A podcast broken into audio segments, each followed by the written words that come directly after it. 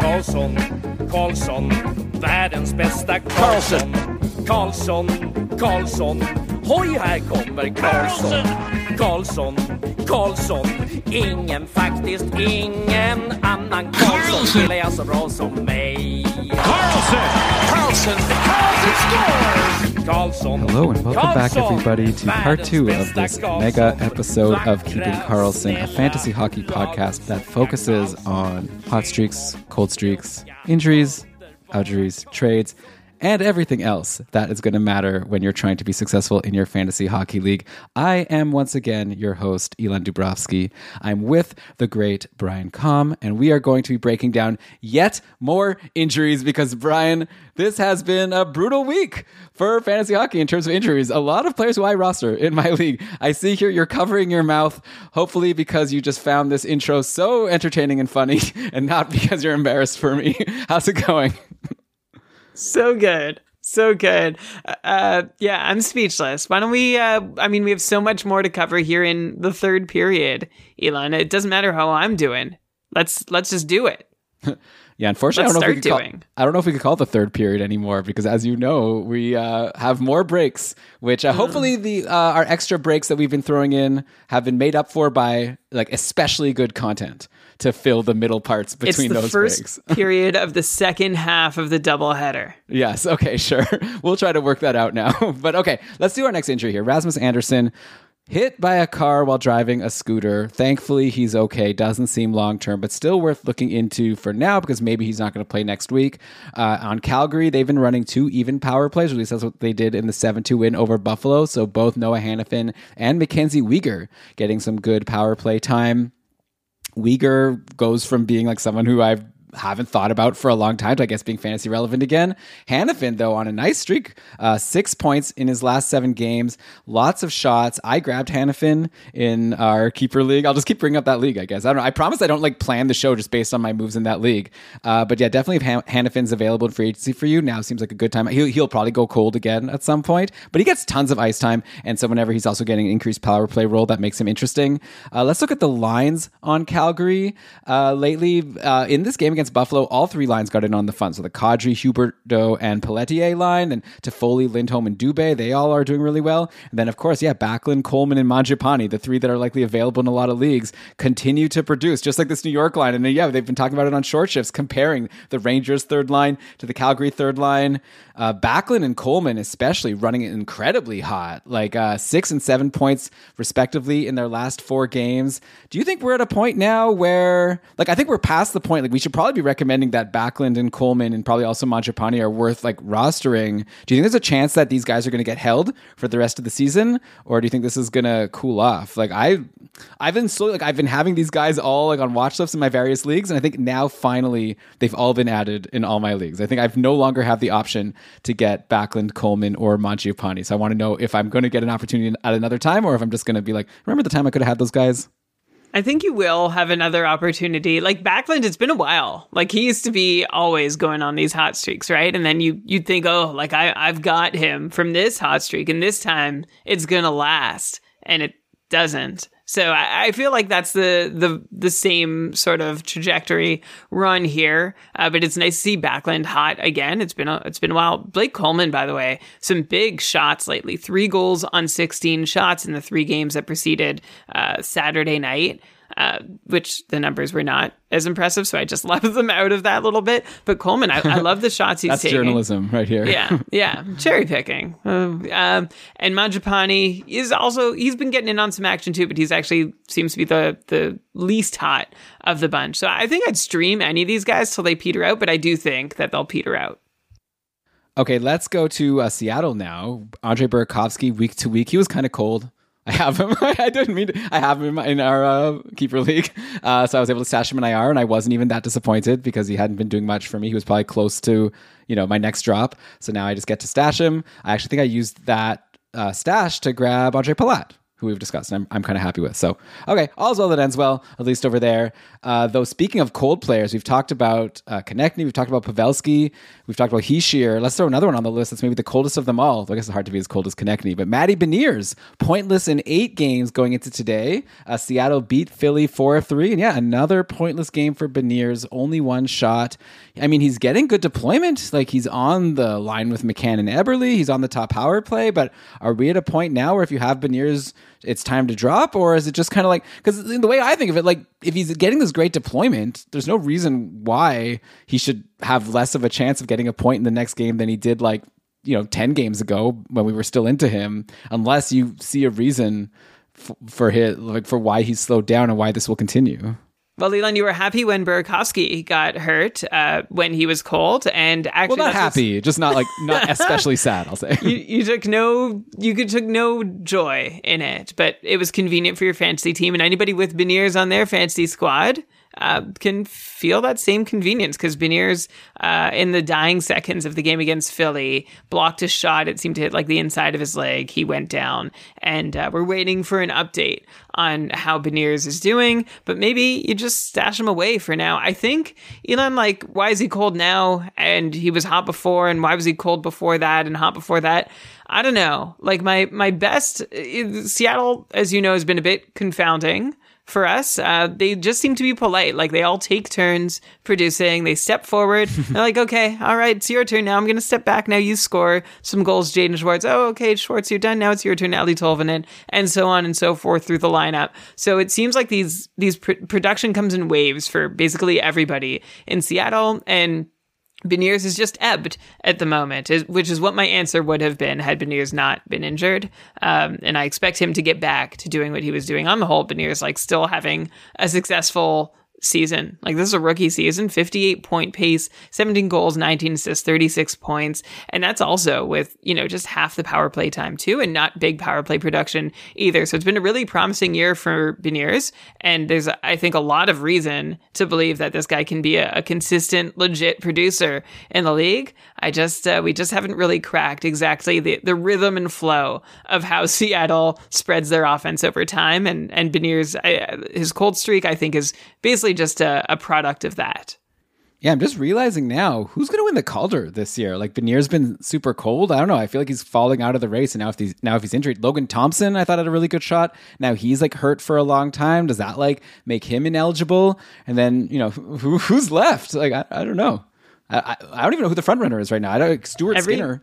I'm gonna. I have a confession to make. Every time that we talk like Calder and rookies, I have to like look up the standings. Like I can't retain the rookies, and maybe it's because there haven't been. So you've got uh, Beniers leading, Mason McTavish behind him by six points, Cole yeah, Perfetti, been that good, yeah. Perfetti's Kent been kind Johnson, of yeah. Calen Calen Addison. I feel like he might get votes, like he might be like a top three nominee. But uh, I don't. Uh, I don't mind your prediction, Elon, that maybe it goes to a goalie. Like I think Beniers and Thompson are probably the front runners, and Skinner, if he can find his game again, maybe he can re-enter that conversation too.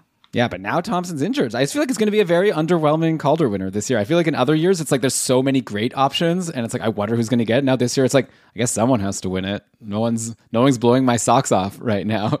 Uh, but okay, let's go to. Or actually, let's stay on Seattle for a second. We should probably mention what's happening in net, right? Uh, Philipp Grubauer had six great starts going into today. And today's start doesn't look that great. He only uh, faced 18 shots and he only stopped 15 of them, but it was enough to get the win, uh, which is better than you could say for Martin Jones lately. He's been pretty bad. So if you have Martin Jones, we're probably approaching time for, for, you to ask yourself why and to drop him because it's looking like he's back to the Martin Jones we grew to uh, know and love back when he was on San Jose. And maybe it's time to consider Grubauer. Like, I don't know what Seattle's going to do, but they're like in the thick of it, right? Like, they were doing pretty well in the playoff race and they lost three games going into today. Uh, so yeah, they need to just put out their best possible team and, and win some games in order to lock in a playoff spot. So you'd think they're just going to go with the goalie that's going to help them win. And right now it's Grubauer, or maybe they just go back and forth. Maybe they just think that's their best strategy because Grubauer we've seen also struggle. Like, what do you think at this point? Are either of them fantasy relevant, or is it more now? It's just like they're both just streamers. No, I think Philipp Grubauer has some upside here to be a fancy relevant goalie the rest of the way. We haven't seen enough play out to know if Seattle's just going to alternate back and forth, regardless of how each one is doing, knowing that any given night they could win or blow the game for the rest of the Kraken. But if I'm just looking at their performances this year, Philipp Grubauer has actually been really good. And I know like he he gives up bad goals at bad times. It still happens. And those bad times are like five minutes into the game usually. Yeah, or yeah, on the first shot. Um, but you know, back to when I said Samsonov led the league in Delta, like playing above his expected save percentage according to the stats at Evolving Hockey. If I change the parameters to allow goalies with smaller workloads in, because Grubauer has played about eight fewer games than Samsonov. So if I if I change the filter to include Grubauer, he's number one at five on five this year in playing above his expected number and by a landslide, like way ahead of the pack, way ahead of Samsonov. 23 save points. That's uh, that's putting up a 950 at even strength versus a 927 expected. And of course, these are Fenwick save percentage numbers where goalies get credit for uh, for a save if a shot misses the net because they've any any shot that's unblocked directed towards the net is considered in this save percentage. Anyway, um, Grubauer has had some bad protection too um, while building this resume. Uh, the reason why I think maybe we haven't noticed is one because of the, the aforementioned goals at bad times, especially early in the game. But Grubauer has been terrible shorthanded, and somehow also uh, Grubauer has been terrible while Seattle's on the power play. He gave up another short uh, shorthanded goal against today. So like his team, Seattle had the power play, and uh, who was Patrick Brown? I've never heard of him. This is another reason I lost my week, by the way. Because Just you lost tur- because you don't know who Patrick Brown is. Because he turns and fires without even looking from the half wall on short-handed, and it beat Grubauer somehow. Like it was like a it was a very strange sequence in turn of events. But Grubauer Patrick Brown is good for hits. I'm seeing he had five hits today. Looks like he's been oh. hitting a lot. So. uh, well, it was his second goal of the year. Has he? How many games has he played? Has he been has he been in the lineup all year? Like I truly don't know who he is. Uh, yeah, he's played 35 games this year. He has a lot of hits. So if you're any any takes faceoffs, he's a center. So if you're in a league that counts hits and faceoffs, maybe take a look at Patrick Brown. N- not for points though. Uh, okay, so don't look at Patrick. look at Patrick Brown for peripherals. While you were talking about that, I was taking the liberty to find out who's given up the most goals against on the power play mm-hmm. this year. It's not. Uh, it's not Grubauer. Okay, who is it? Uh, Andrei Vasilevskiy. Well, he just plays a lot.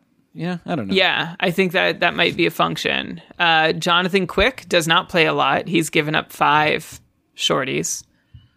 Yeah. Well, Vasilevskiy has an excuse in that he plays a lot. Jonathan Quick, we just know that he's no longer good. Yeah.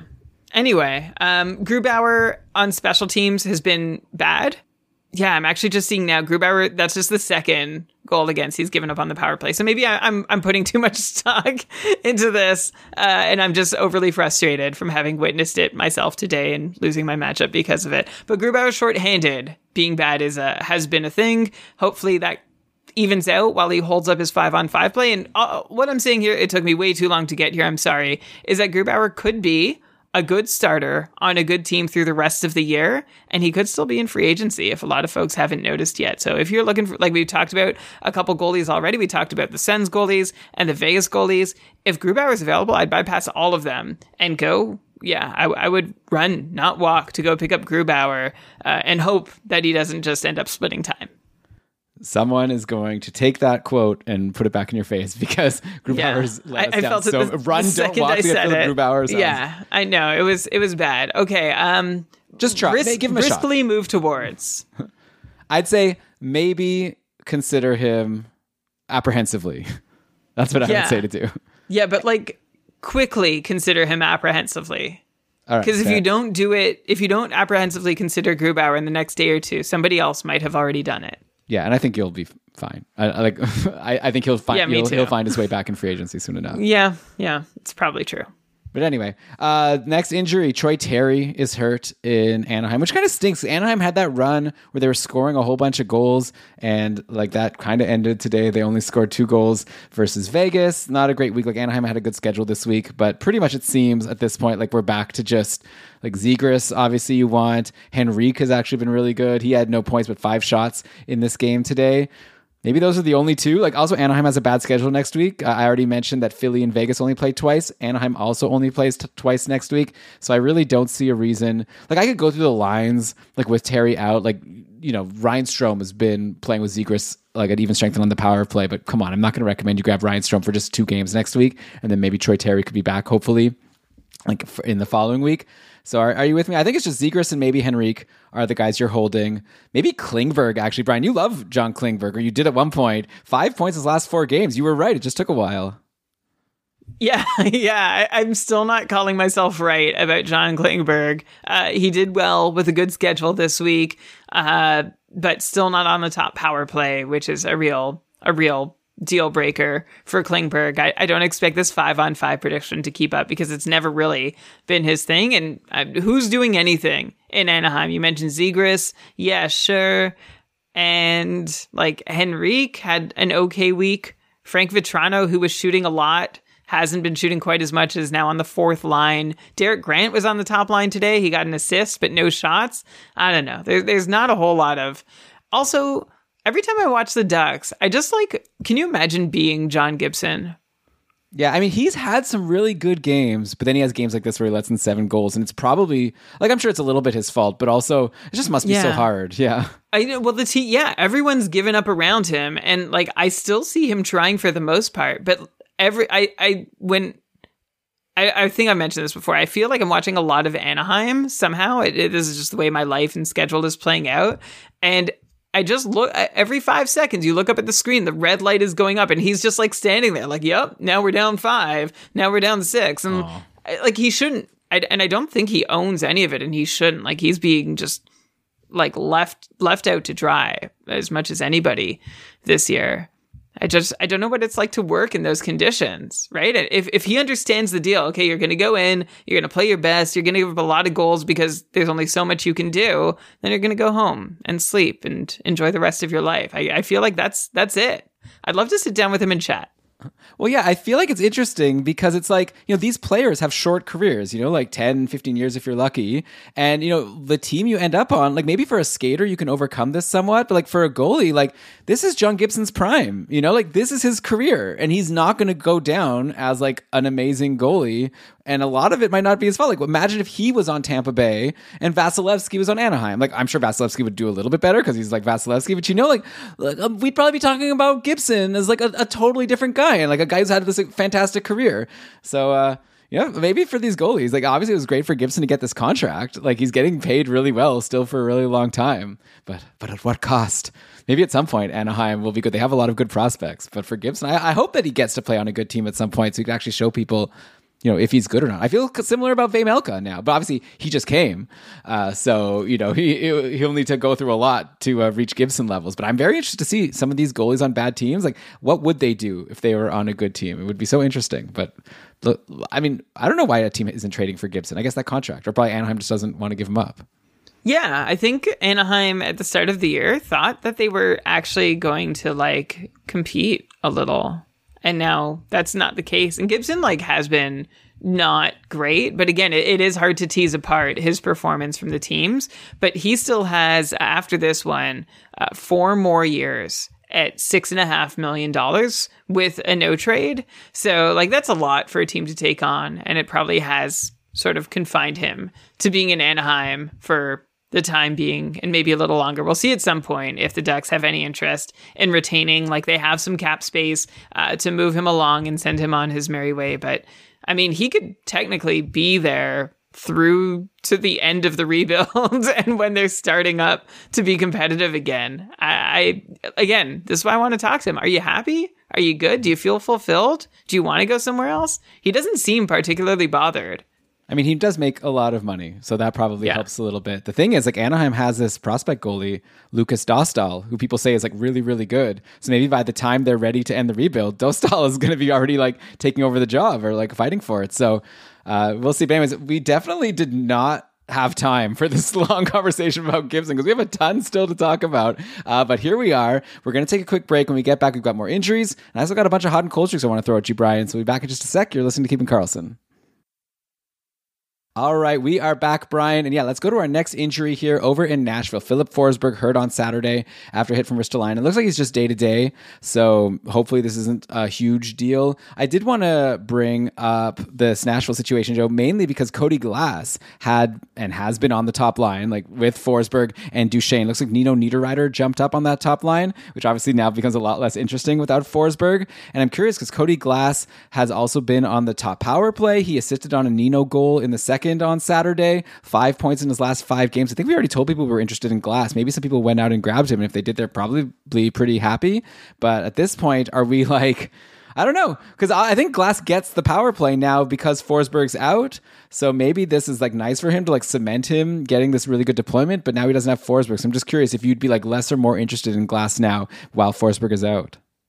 I don't think I'm any more interested in Glass. Like, I think it probably hurts. Like, you were talking about Jack Hughes being out and how that impacts the Devils. I would say Forsberg being out does a number on everybody in Nashville. And, like, yeah, they still have Roman Josi and they still have Matt Duchene, but I, I don't know that I'd be any more interested in Glass now than I would have been before, which is not to say uh, like not interested. He's on he's had a decent little run. Remember when we were into Juuso Parssinen and uh, like because he was top line, top power play, doing decently well, not a lot of shots, but assists every so often. That's basically what Glass is doing now. Um, maybe Nino Niederreiter benefits from Forsberg being out a little just by getting more minutes. Or maybe, Elon, maybe Matt Duchene, if we're looking to find somebody who does well with Forsberg out, who is actually, Duchene has been on a nice little run. He started the season on like a, on an underwhelming pace, but lately, Duchene is picking it up. 10 goals and 10 assists for 20 points in his last 22 games. And that's been happening over the last two months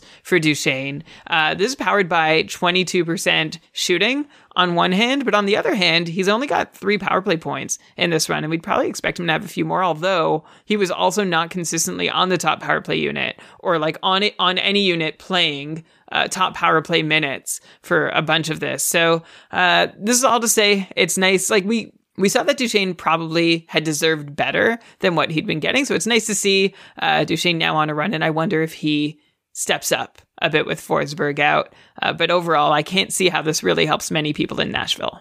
Yeah, and too bad for Forsberg. He was on a three game point streak. He had been cold for a bit. He was finally starting to get going again. Now he's hurt. Injuries are no fun. Uh, late breaking injury here. Kaapo Kähkönen for San Jose. Uh, maybe have just been pulled by a concussion spotter, so we don't know. Something to keep an eye on. James Reimer was ill today, so Aaron Dell was backing up for the Sharks. Uh, so we'll have to see what's going on with Kähkönen. If he's out long term, obviously that makes Reimer interesting because Kähkönen was starting to heat up. It looked like he was starting to steal the job from Reimer. He had uh, three good games in a row. Um, another good game today, actually. Well, he only uh, went for 13 shots against, but stopped 12 of them, and he got the win. Uh, so yeah, Kaapo Kähkönen looking good. Now he might be hurt, but if he's not hurt, or if he is hurt and he's available and you can stash him, like definitely someone to start looking at now, especially because Reimer, I believe, is you know a trade chip at the deadline. So potentially he could even get moved, and then Kähkönen will be a volume guy for the rest of the year. Because obviously the Sharks just need to accumulate assets at this point. They don't need to try to win games. So why not trade Reimer if they could get something for him because he's a pending UFA. Yeah, exactly. And I think if Reimer does get dealt, then Kähkönen, if healthy, could get on a little run here. And he's been really good. Uh, of course, we've seen Kähkönen string together a, a, few good games before, only to collapse uh, in mostly spectacular form. Like he's never been worth holding on to for a whole lot of time. I remember last year when he was still in Minnesota, I had him for a little bit and I was feeling pretty clever, but that was after having added and dropped him like four times and finally thinking, yes, yes, I finally got him. It's when he was battling Talbot for the job. And of course, neither one of them are there now. Um, so I guess the only, like, this is all to say for Kähkönen, if he does play, we don't fully know what we can expect from him, except inconsistency. But the one thing that we do know we can expect is high volume, right? Like his last three games, Kähkönen has faced 41, 37, and 40 shots. And he's given up four, three, and two goals. So he, he's getting better, everybody. Uh, but that's great if your league counts saves uh, and starts, Kahkonen could be really helpful. Like if Reimer does get dealt, I could see Kahkonen basically playing out nearly the whole stretch if Reimer is not in the lineup. So that would be a, a good get for anybody not terribly concerned with wins and who is not terribly sensitive to save percentage blowups, but could use a lot of saves. Yeah, definitely. So yeah, take a look and see if he's available now. Maybe you could get him stashed in your IR until we find out what's going on, which would be very convenient potentially. Uh, okay, let's take a look now at Jakob Chychrun, who's not injured, but he's not playing. He was scratched on Saturday for apparently trade-related reasons. So obviously that got Twitter, you know, really going. People are very excited and speculating. Apparently the front runner is LA. People are saying that they think that that's who's going to be getting Chychrun. We've already had a question. Tim A wanted us to talk about, you know, is this good or bad for Chychrun if he goes to LA? Probably we don't want to speculate too much. We'll obviously talk about it when it happens. I'll just throw it out there. Probably he'll be around the same. He's been really good on Arizona. I'm not expecting him to be like a ton better anywhere else, but I also don't expect him to be worse. Like I, I don't know. That, that's my take. I wouldn't. I, I, guess I'm just saying, like, if you have Chychrun, I wouldn't be. Wor- I'd just be annoyed that yesterday he was scratched and he didn't get IR status, so you just had to to live with it. Who knows how long this will last for? That sucks. Yeah, we're not going to break down. Like, we get a lot of questions this time of year about, like, what do you do about players and player value for guys who might be trade de- trade deadline bait or like a lot of rumors around. And the answer is I don't do anything until something actually happens. Um, and as with Tarasenko, you know, it, it doesn't often help. I think is the is a decent way to summarize. Although you mentioned Vatrano and Copp last year and Giroux, there's a there's a lot of cases of of it working out both ways. But I'm not trying to jump jump the reaction. Like I'm not trying to get out in front of the trade to to try and figure out what to do unless it's being completely telegraphed a thousand percent where the player's going, what their their role is going to be, and I'm not sure how often that ever happens. Yeah, I mean, I will say if he goes to LA, I, like I said, I'm not worried about Chychrun. I would be a little worried about Drew Doughty. Maybe loses power play. Maybe they go three forwards and two defensemen. We've, but we'll we'll discuss it when the it LA happens. the LA yeah the LA rumor has already been squashed as of What? recording time. Oh my Yeah. god, that was A quick. lot, a lot of people who like uh, they spoke to Brant Clark. People people who have him as a source or his camp. He's been told by LA that he's not being traded. That's that's the latest. So like it's all it's all smoke, right? So why why get up in arms? You're going All to spend like a week or two reacting to something that never actually happens. Yeah, well, we can at least talk on the Arizona side because they clearly are are trading him. They sat him for trade related reasons. That was what they said. And with him out and Shayne Gostisbehere still injured, Juuso Valimaki, remember him? He was supposed to be a high pedigree guy in Calgary back in the day.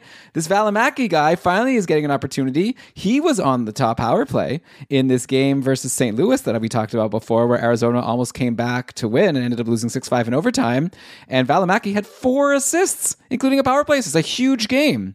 And he also had an assist in each of his previous two games. So Valimaki seems to be someone that's getting good deployment on the top power play, is producing lately. So, and by the way, Arizona, good schedule next week. They go Monday, Wednesday to start, and then also a couple in, later in the week.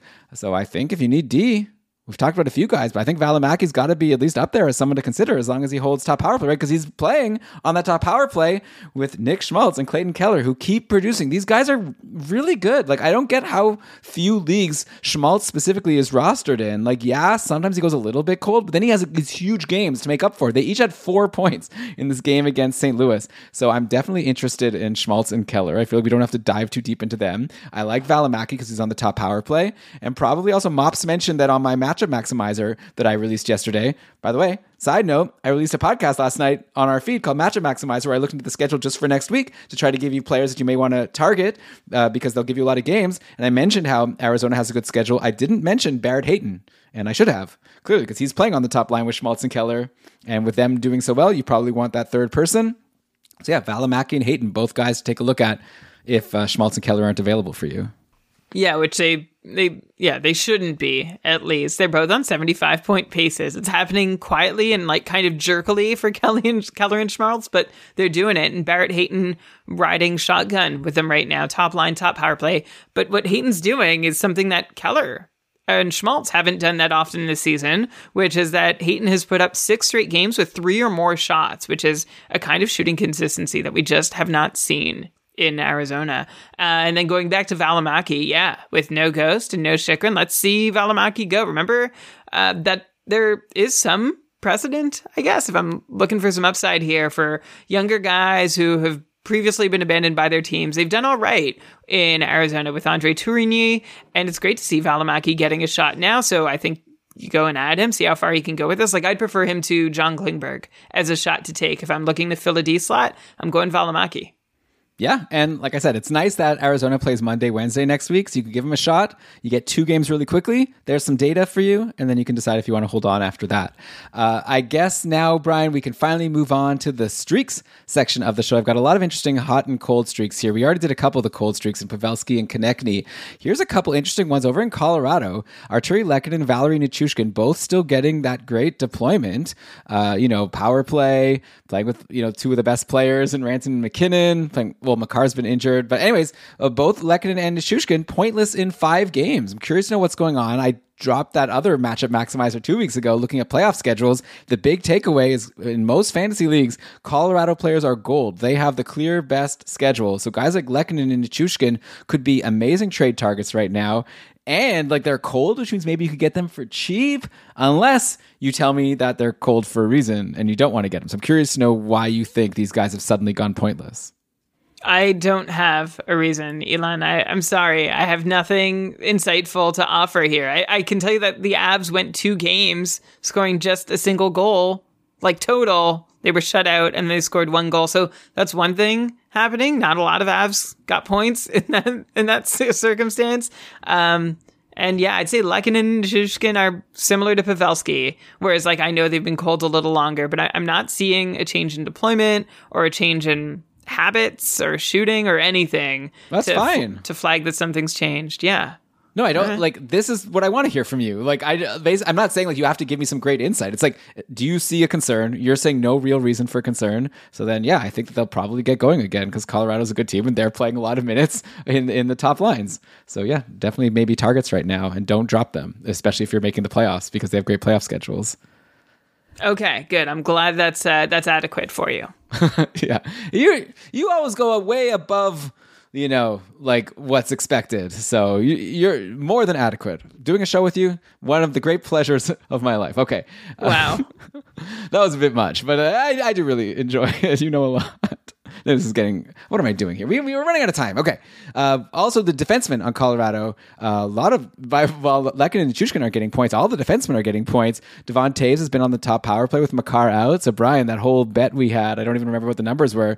I didn't account for the fact that Makar was going to get injured and Devon Toews would get on the top power play. But yeah, he is uh, doing well now. So you're going to win that bet because uh, I was a little concerned about him. Uh, Bowen Byram, two assists in three games since returning from injury. So if he's still out there, he's looking really good. Even Sam Girard, who's been around, he had that really good run like two or three seasons ago where it was looking like he could be like a 60 point guy or whatever. Then has totally disappeared, like not rostered in any fantasy leagues. I think still he's on, he's got six points in his last six games, Sam Girard. I think he's still in free agency in all my leagues because no one believes it.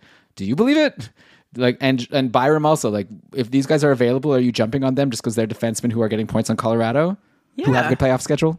yeah, I think so. I think all and, and, like they they go on these runs before Byram's usually end because he gets hurt. Unfortunately, Girard's usually end uh, with a thud. Like he'll go really really quiet all of a sudden.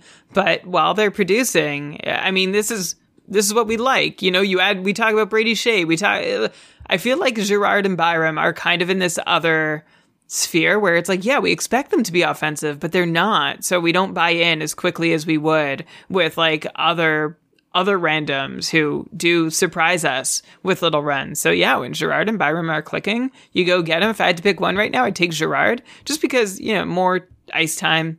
That's it. He's on the ice more often, so there's more chances to, for a goal to be scored while he's there for him to get a point on that. Also, less injury risk. Uh, but that's that's my quick take there. Yeah, that's fair. I might go Byram, but obviously uh, we don't need to spend too much time debating that. Uh, a couple more cold streaks I'll throw at you of like star players. Brad Marchand and Steven Stamkos both pointless in four games. What a weird week. Imagine if you had Konecny, Marchand, Stamkos, Pavelski, like Nichushkin, you'd be like hating yourself and I'd be like, what, what, how did I get cursed here? Yeah, you'd, you'd go from like four, 14 and 0 to 14 and 1. Uh, yeah. it would be a very frustrating week. And you also would choose not to panic or do anything and take the advice we've shared about a lot of these guys. Uh, I, I'm not getting concerned yet. Okay, and and you mentioned, by the way, speaking of Stamkos, you wanted to bring up Alex Killorn. He's had a couple good games recently, uh, which is great. At the same time, I feel like he's Alex Killorn, and we kind of know who he is. Like, are is it, is the advice any different? Is this time that he's hot the time that it's actually going to sustain and he'll be worth holding long term? No, and for anybody like who's used to the old habits, being like, "Oh, t- uh, Killorn's hot, I better go get him." Uh, usually, in the past, he's been on the top power play when that's happening, and that is not the case right now. It's still Brandon Hagel, so you can go see if there's any like if you're in a deep enough league and he fits into your schedule and gets you extra games. Sure, you can go ahead and look at him, but otherwise, I, I wouldn't. And I'll say the same for Anthony Cirelli, who's had two five shot games over his last three and for those efforts, he has two goals and three assists. That's five points in his last two games, actually. So uh, that's a nice little run that Cirelli's on. But again, I, would prefer Killorn to him, but neither of these guys I'm expecting to be able to, to be reliable for too long. All right, Brian, let's do some hot streaks now in just a sec, actually. Let's take a break and then we're going to do all the hot streaks. I got a lot of fun players to bring to you. So we're going to end this mega show with a bang in just a sec. You're listening to Keeping Karlsson. We are back, Brian, to talk some hot streaks to finish off this mega episode of Keeping Karlsson. Of course, we've talked about some hot streaks along the way uh, of players on teams that had injuries or cold streaks, but now we're officially only going with the players who are doing really, really well, and you're going to tell us if they're going to keep it up. Let's start with some goalies. Ville Husso on Detroit. Brian, you are clearly a very good fantasy player because you traded for him when he was cold. I was like, I don't know. I don't know if I would have done that. And now all of a sudden, Husso is looking really, really good. He just came off this win over Vancouver where he's up 32 of 34. Before that, he's up 35 of 36 versus Calgary. He's getting a ton of games. Uh, Heg- Hellberg not clearly going to be stealing the job anytime soon. And yeah, Husso, I feel really impressed by you and by him. So I don't know what the advice is here. You, like, I assume you're happy with this, and you should probably expect that it'll continue somewhat. Probably not. I don't know. You tell me. What do you think? He's really he's doing really well. I love to impress you by making a bet, a low stakes bet on a goalie that could go either way. Like I, am not going to take a whole lot of credit for this. I saw an opportunity uh, to grab a goalie when I could use someone in that slot, and I well, I did need defensemen, but I didn't think Jeff Petry was going to be it. Anyway, I've lucked out here. Uh, I can't say I knew that this was going to go as well as it has for me and Ville Husso, who's been so hot. And I think maybe the main storyline here, Elon, is that Husso's getting games. He's started seven of the last eight. He's won five of them with a 923 save percentage over that stretch. And it, to me, it seems like Detroit is really happy to ride him and let him thrive on volume, which we weren't sure they'd be ready to do, right? Remember, it was like a little bit of on and off with Nedeljkovic. And then when Nedeljkovic was struggling, he'd still sort of get in with kind of regular turns. And then when uh, Hellberg came along and Nedeljkovic was was shuffled away, uh, Husso still was not completely on his game. And Detroit was like, no, you're still going to keep starting until you get going. And it worked. So I wonder if Husso can be uh, uh, one of the highest volume goalies through the rest of the season. And then another goalie I wanted to bring up, Jaxson Stauber. I think I mentioned him before already, but over on Chicago, this guy's played three games and he has three wins. So I mean, I don't know. I feel like we dismissed him before when Stalock got hurt uh, because it's like, who is this guy? And it's also Chicago. But at this point, maybe at least as a stream for the next game. Obviously, maybe that'll be the game he gets blown up. But I gotta throw it out there. He's hot. He deserves to be mentioned in the hot streak section. Yeah, I guess he's won three three starts, right? Yeah, three games, Three wins, 925 yeah. save percentage. He's been right. very good. Just keep in mind, they've been spaced out though, yeah? So, like yeah. he's not starting consecutive games. Uh, he's actually had two games off between each of his three starts. So. And how has Chicago done in those games? I guess they're trying to lose. Is that the problem? Like they're yeah. just going to keep playing Mrazek even though they clearly are going to lose those games? Well, they lost 4 1. It was the second half of a back to back. That was on Saturday after yeah. Stauber won on Friday. I meant it as a rhetorical question because I know oh, the answer, and okay. it's that they lose. they, when when Mrazek plays, he loses. He stinks. yeah. So there you go. Uh, fun. I, I don't have much to add. Yeah, I think just uh, he becomes someone that maybe if there's a day where you want to stream a goalie and you see Jaxson Stauber is playing and he has that green you know check mark on, on Yahoo, don't just quickly skip over and being like, nah. Like I don't know. Right. I'd, I'd still be pretty concerned. Like it, he he had an 885 save. He won, but he yeah. let in three goals on 26 shots to Arizona. Well, that's more just you know. Normally, Chicago lets in more shots. They were like he's had one. Arizona. He's had one quality start, or I guess two.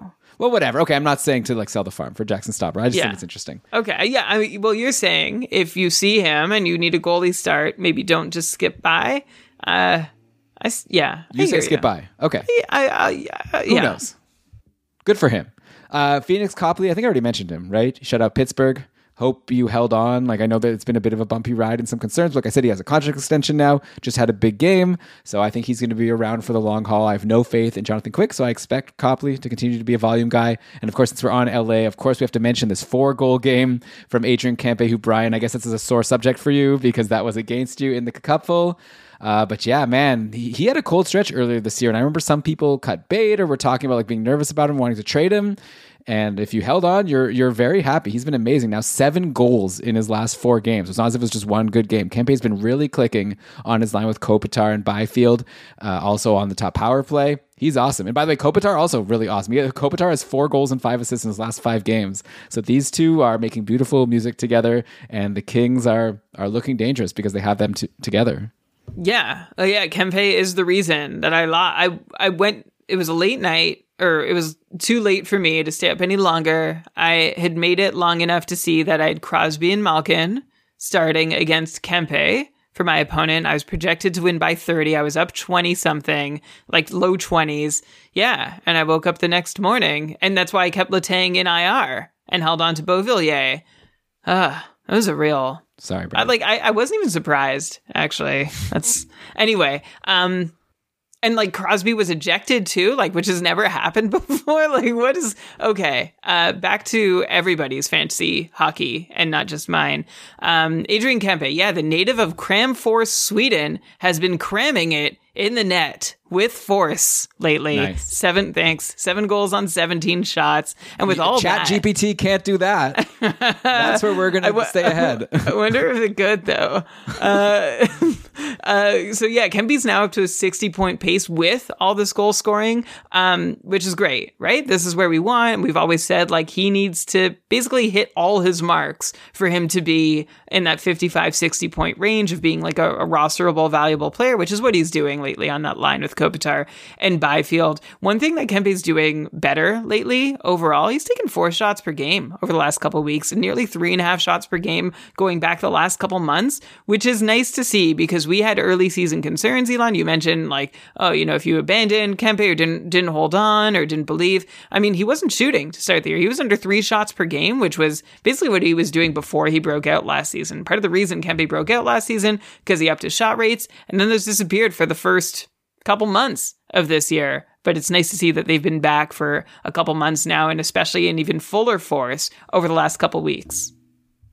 Yeah, so definitely that top line is interesting. Byfield got an assist in this game, only one point. So yeah, Byfield somehow is playing with these two guys who are red hot and not like as hot, but still kind of interesting. Also, uh, Trevor Moore returned finally, which is exciting. We, I hadn't heard anything about him. All of a sudden, it's like, yeah, he's back Saturday. So we got that second line back together: Moore, Danault, Arvidsson. And again, this is a six goal game, but I guess when Kempe is getting all of them, the you know he's not share- he's not like Brian what you said about Seattle, where they're all sharing. Kempe took it all, and Moore, Arvidsson, and Danault all went pointless. So anyone who's held on to like an Arvidsson or a Danault like all week for just this one game, probably very disappointed. Are we talking like all snoozers here? Like Viktor Arvidsson, I dropped him a while back in the cupful. No one's added him yet. Yeah. I, I, this game isn't going to change anything. No, I mean, this trio, Moore, Danault, Arvidsson, they'll be helpful at some point, just not at this moment, I guess. And like Danault is usually the one who's like rostered all the way through, and then people take turns holding and dropping Arvidsson and Moore. So this is just like, I'd say we're still in the general pattern of things, but I definitely like for a time when the Kings are coming up with a good schedule over the rest of the season, I would make sure, even if Moore, Danault, and Arvidsson haven't been producing, I would still want them on my watch list as guys who could start producing at any given moment. yeah, and I'll mention Arthur Kaliyev also back, but he was pointless in the game and not as interesting as he was at one point this year. Uh, next hot streak, Brian. Let's go to Carolina. Teuvo Teravainen. He's done it, and I was patient for a long time. Uh, though I, I can't even take full credit. Like, remember when we were talking about him and he was cold and you gave a lot of reasons why maybe it's time to just give up on him? And then I was like, I don't know, he's like a good player. Maybe he'll be fine. Yeah, no. Can I can I summarize actually? Give it- Or- give the whole you- thing. You were I didn't you finish were my taking story. a lap. I didn't I didn't want to interrupt. You. I'm not taking a lap. I'm, I'm, I'm doing a, a self, what's the word? Like, I'm making fun of myself with this lap. Okay. I'm, I'm going to say, and now you're into this because I was like really believing in him. I held into him in this one league where I had him for so long. Then at one point I got frustrated and I dropped him. But then I got cold feet and put a fab, like I put a bid to get him back. I bid like ten dollars. So basically, I wasted ten fab to like drop him and add him back. I think like I dropped him, then the next day he like had a couple points, and then I was like, okay, well now I need to get him back, and then I put the bid, and now finally I've waited all year, and here he is, Teuvo Teravainen, eight points in his last nine games, and finally on the top power play. I know this is what you're going to say, right, Brian? That like you said you're worried about him while he's not on the power play. Now he Yeah. is. I, I didn't even read your side. it. I just had to guess. Okay. oh yeah. Well, that's the whole thing. And I just like I felt like you were introducing this as like uh you know we've we've talked about why he hasn't been there, and I've believed and you haven't. And it's like I, it's not that I've disbelieved. It's just top. Li- listen, it's it's top power play or nothing for Teravainen. And sure enough, three points in three games now for him. Two of those points, guess where he got them? On the top power play. But there why you is it? But why is that? He's like an amazing player. He's been so good for so long. What happened this He's year? no, he's no. The thing I've been saying all year is that he hasn't been a great five on five scorer. He's been really effective on the power Right. play. At five on five, no, he's never been anything exceptional. He's a fifty point player without getting top power play time. Um, like he has stepped it up a bit at five on five, but he hadn't even been lagging there. He's just not a big five on five scorer. But now, uh, good for Teuvo getting those power play points. It's uh, like we've said, like I swear I've said all season, Elon. It's PP for TT or BUST. Okay, well, very good. And the main lesson, though, or the main message is that if anyone has Teravainen in their free agency right now, go get him. He's top line. He's top power play. He's playing with Aho. He's on a hot streak. Like, I don't see why not. Like, I I can't think of anyone else we've talked about on this episode that I'm more interested in. Uh, that's likely in free agency. So if you can get him, go get him. I think, and even Brian agrees because he's got TT's got the PP. Uh, so next, let's next go to uh, Florida. Uh, Sam Bennett is really heating up. I do want to point out that all these games where he's been getting all these points. I guess I could give you the exact numbers here, but they've all been at home. He's got five points in his last four games. Uh, he just had a big three point game against Tampa a few games back. Just scored against Colorado with five shots, ton of shots. But yeah, this is like so weird how Sam Bennett like does so well at home and never does anything on the road. This is something that we noticed last year. I think John Newhold told us about this, and ever since we've really been cataloging. And yeah, so I guess just to say that if you have Sam Bennett and you're enjoying this hot streak, could be a good sell time, or at least before he goes on another uh, you know road stretch, because then he might get cold again. Yeah, exactly. And like it says something about Sam Bennett that, you know, he has a three point game, but outside that one outing, his numbers are still pedestrian on the whole. Although Bennett took 17 shots in his last four games, but as you mentioned, Elon, the home stat counters are pretty generous to Bennett, more so than the road ones. So good for you for noticing. I doubt you can like flip him for a quick and solid return, but you could try. Yeah, I mean he's playing on this line with Matthew Tkachuk, right? So there's always going to be It's a good threat. place to be. Yeah, Tkachuk's amazing. Like maybe like we drafted him pretty high last week in our little uh, mock draft, and I still think maybe we should have put him higher because he just continues to be bonkers. Uh, Alex Barkov is someone that I was into in, in that draft episode, maybe too much, uh, and he like is hurt again. I guess that's the main concern with Barkov. And then he like he was hurt, then he did come back, but I saw people were talking on Discord about how he wasn't taking any face-offs, which is kind of weird. So clearly he is still a little bit hurt. So I don't know. He's still like scored a goal versus Colorado and took five shots.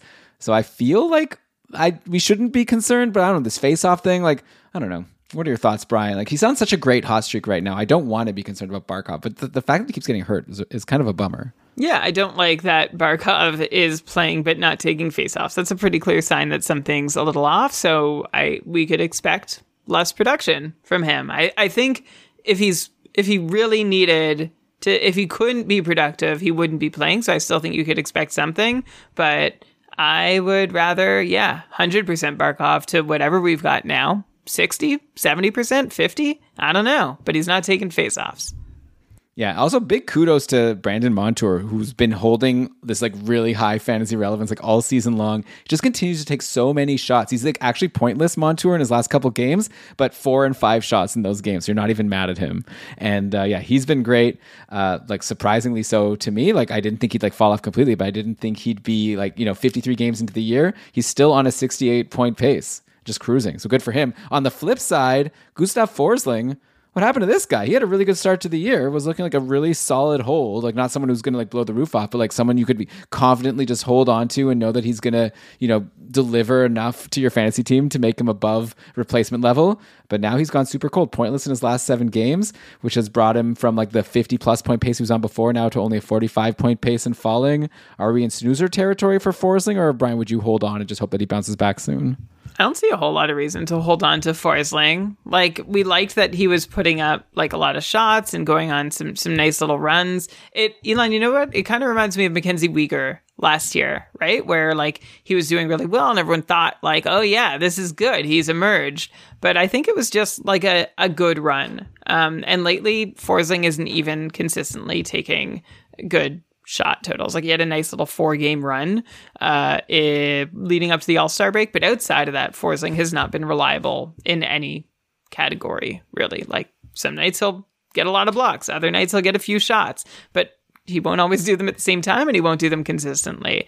Uh, and unlike Brandon Montour, who I'm glad that Montour has been able to live up to our adjusted expectation. I remember early in the season, uh, Mon- Montour was pacing high and we're like, could he keep this up? And it was almost like a Konecny situation where I was ready to say no, but then I looked at it and said, I, I, don't see why not. Like, I don't see why he can't keep this up if he stays on the top power play, which he did. And Montour, like Forsling has not been consistent. Montour has just had a 10 game point streak snapped this week, still pacing for 68 points. So yeah, what a, what a successful season for Montour. And I guess uh, something to watch for maybe I don't know. No, I was gonna say with Duclair coming back, does that bump him from the top unit? No way, right? There's no way Montour gets bumped. He's been doing so well there. Yeah, it would be surprising. Also, Duclair needs to like Duclair. What is happening? Also, they, he's been practicing for a while. I guess Paul Maurice was saying that there's I don't know. They still need to figure some things out, or they they're waiting for him to say that he's feeling good. So I, I could see him also like kind of getting eased into the lineup. So if you like have Duclair in your IR, like stashed, I would maybe at least look at the lines before you activate him when he's going to play his first game because it might, might take him a few games to like get into good deployment where he can do something for you if if it ever happens. Uh, but okay, let's go now to the Montreal Canadiens, Brian, because of course, just as we predicted, with Cole Caufield injured, they now are scoring a ton of goals and they have a bunch of fantasy relevant players. It's pretty wild what's going on in Montreal. They just beat Edmonton six to two today. So uh, yeah, that's uh, there's nail in the coffin for Stuart Skinner's C- Calder chances. Uh, not a great game against the Habs, and yeah, like I, I, got a lot of players to throw at you all of a sudden. Like the top line lately has been Suzuki with Josh Anderson and Raphael Harvey Pinard, who is a name now that we all need to know because this guy is on the top line and he's on an amazing run. Raphael Harvey Pinard is now sitting at seven points in his last five games after scoring again today against Edmonton. He also hits a lot. This is like this is like Tom Wilson, you know, like this is what people like are so drooling over in their leagues that count hits. Like a guy who's like producing and hitting a ton and getting good deployment.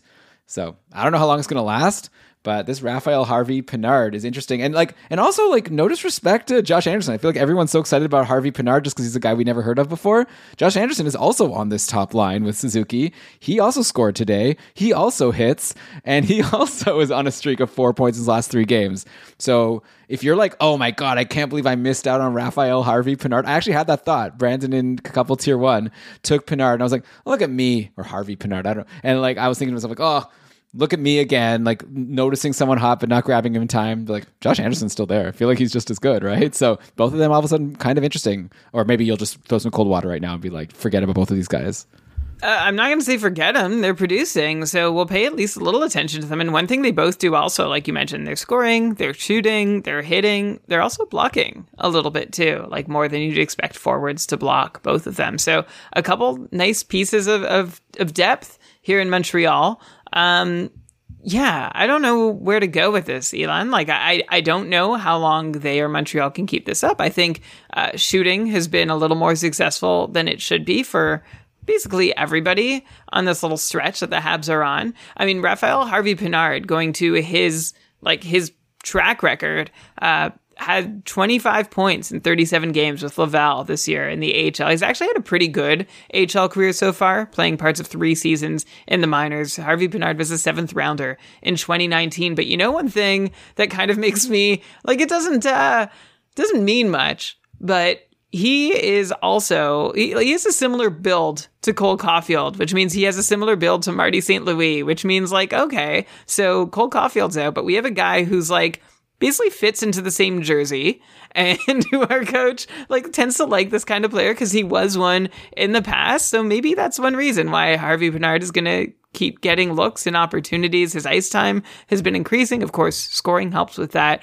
Uh, Harvey Pinard has scored on 35% of his shots so far, six goals on 17 shots, which is nice. Um, nice little run he's on. I'm not even going to say it's not like he's he's getting quality shots off, which is good for him. So yeah, nice little run for Harvey Pinard and Josh Anderson on that top line. And Elon, like we haven't even uh, we haven't even mentioned, like we're not going to take for granted even that Nick Suzuki is also producing too, right? That's like nice there's there's signs of life from Nick Suzuki. Points in three straight, um, goal and three assists, and eleven shots too. So it's nice to see. It's nice to see something working out in Montreal.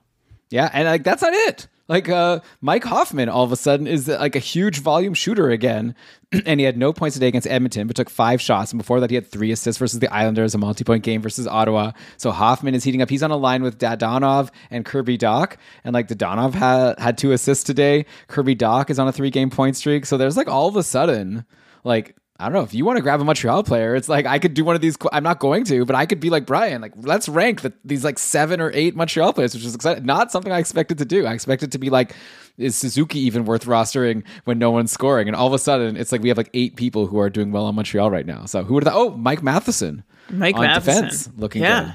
Yeah, everything's everything's going well for Montreal. I yeah, who knew? That's that is the line about because like we had basically given up on everybody, including Nick Suzuki. Um, but I will tell everyone to like go take a look and see. Like Mike Matheson was dropped in my cupful division. Uh, heading into the All Star break because Montreal had a terrible schedule, and I was able to be the one to pick him up. And I, I don't have uh, the intent to let him go anytime soon. Of course, while he's keeping this up, like if we're talking about the other D we've mentioned, I'd prefer Matheson to Valimaki, uh, who I'd also prefer to Klingberg. Um, and I think he's worth taking a look for if you're looking to fill a D spot on your roster. Yeah, I dropped uh, Matheson in one league because of that bad schedule, and Lewis picked him up, and I I don't think I'm getting him back. So looks like I'm I'm stuck with a who was it Valimaki and who was the other person that you said Klingberg? and Kling, well Klingberg I don't think is available either. Huh, I guess I gotta get up at 3 a.m. and try to get Valimaki if I want to get a defenseman uh, because I lost stupid Jake Sanderson who was supposed to be the guy who's to slot in there. But anyhow, Brian. Like I said, this show's not about your fantasy team. It's not about my fantasy team. It's about all of us being successful. And let me share one more interesting note to end the show. Over in Minnesota, Ryan Hartman has finally gotten that top line spot back. So Sam Steele, I don't even, I think that the short shifts guys talked about this, but just to cover it again, Steele, snoozer, 100%. If you still have Sam Steele on your roster, that's like a good sign for me to know that you're not like a serious fantasy player that is is following things closely because there's no there's no reason. Like if you do have him on your roster, don't mean to insult you, but I'm saying like take a look at yourself. Ask yourself why is Sam Steele on my roster? And I'm sure the answer is going to be because I didn't notice that Hartman took over and Sam Steele's super cold. So, uh, but yeah, Hartman now he scored a goal in his last game. He also had like a million penalty minutes. I think 17 penalty minutes. So uh, that's, I guess, a risk. But hey, I, I'm interested in whoever's on the top line. So I'm not saying it's going to hold. Like, who knows if this will last? But for now, if Hartman's in free agency, like he's an obvious ad, right? Yeah, and I think he's going to stay. Like Sam Steele has been booted all the way down to the fourth line. Like he's barely playing now. So if you're if you're looking for the third piece there, we don't know if it'll work out. But if you want to take that shot, you can go ahead and try with Ryan Hartman. You can tell how like how optimistic I am. Like I'm hopeful, but I, I just we've seen we've seen a lot of struggle there. We've seen really nobody, which is a really surprising. You'd think that someone centering Zuccarello and Kaprizov could point regularly, but we haven't seen it. I mean, we did last year though. Like Hartman did show Yeah. that he could do it. makes it even more surprising that we're not seeing it this year. I don't know. Hmm. What, I don't know what to make of it. Yeah, well, definitely uh, goal last game. We'll see where it goes. Of course, like maybe Minnesota trades for a center, or so they could re- they could use one at the deadline. That would be a big move for them. Uh, but okay, with that, Brian, uh, we've come to the end of our slate, which has been a blast. I've been enjoying talking to you. Hopefully, the listeners have enjoyed the show. We love to hear your feedback. Uh, you can tweet at us at Keeping Karlsson if you're a patron. Uh, first of all, thank you oh so very much. Like your support, especially like you know we're nearing the end of the season. Uh, a sad thing that happens to fantasy hockey podcasters and content producers right now is our numbers go down, the patrons start falling off a little bit because you know people start to realize that I don't think I'm going to win this year. I still have Sam Steele on my team, so I'm just going to give up. So anyone who's still listening and is still patronizing the show, like thank you so much. We really appreciate you sticking with us. We're going to keep working super hard as if it's like week one, like all the way to the end of the year. We're going to be knocking out these mega shows and all the other content in our feed. So yeah, if you're uh, still listening, thank you. Uh, please stay subscribed uh, wherever you get your shows. Uh, helps us a lot to uh, you know have good download numbers. So we appreciate anyone who's subscribed to the show. Uh, if you want to look into the Patreon that we have, we give a lot of perks to our patrons. So keepingkarlsson.com slash patron. But with that, Brian, I guess it's time to cue the outro music. You can go ahead and take us out of here, and then I'll go and see who won this football game. All right. This episode of the Keeping Karlsson Fantasy Hockey Podcast was presented by Dobber Hockey and powered by our patrons, including our super supporters who are super for supporting us. And also, like you said, this time of the, like, we appreciate everybody supporting us. So thank you, but especially thank you to uh, Ricard, Rob, David, Derek, Ryan, Tom, Andrea, Ivan, Tyler, Aaron, Adam, and of course our first ever patron, Patty. Uh, thank you to our couple coordinator, Kevin A. Bear, and our team of co-commissioners. Oh, Kevin and one of our mods, Andrea, have like created this game where there's a bracket of I, how many did we end up with, Elon? Like 172 cupful teams, and we're all like competing against each other in like this giant bracket. So we're competing in our cupful matchups, and at the same time in this like side bracket matchup where we've put up some swag as a prize for whichever team emerges from this gauntlet. I'm on. So are you in se- this? Yeah, I'm on to the second round.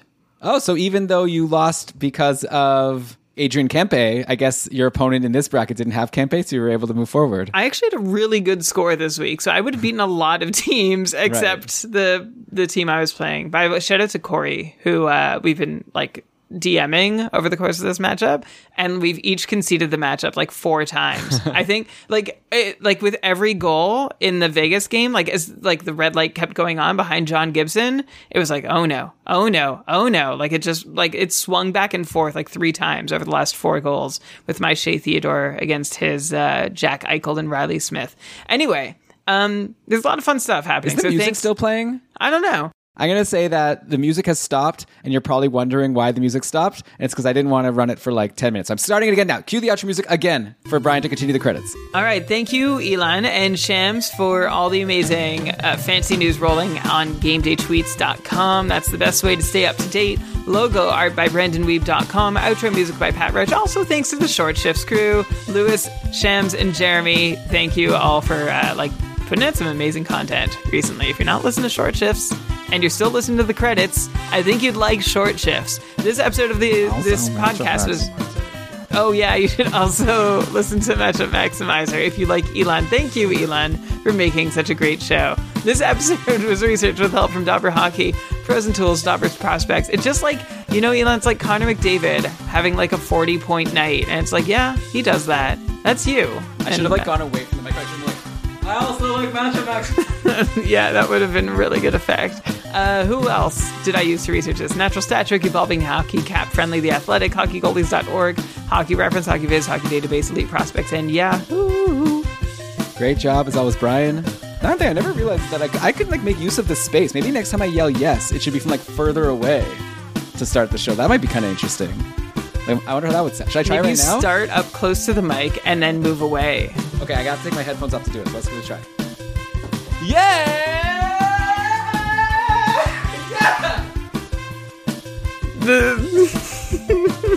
I tripped on the couch. I looked up at the video and I just saw you like stumbling.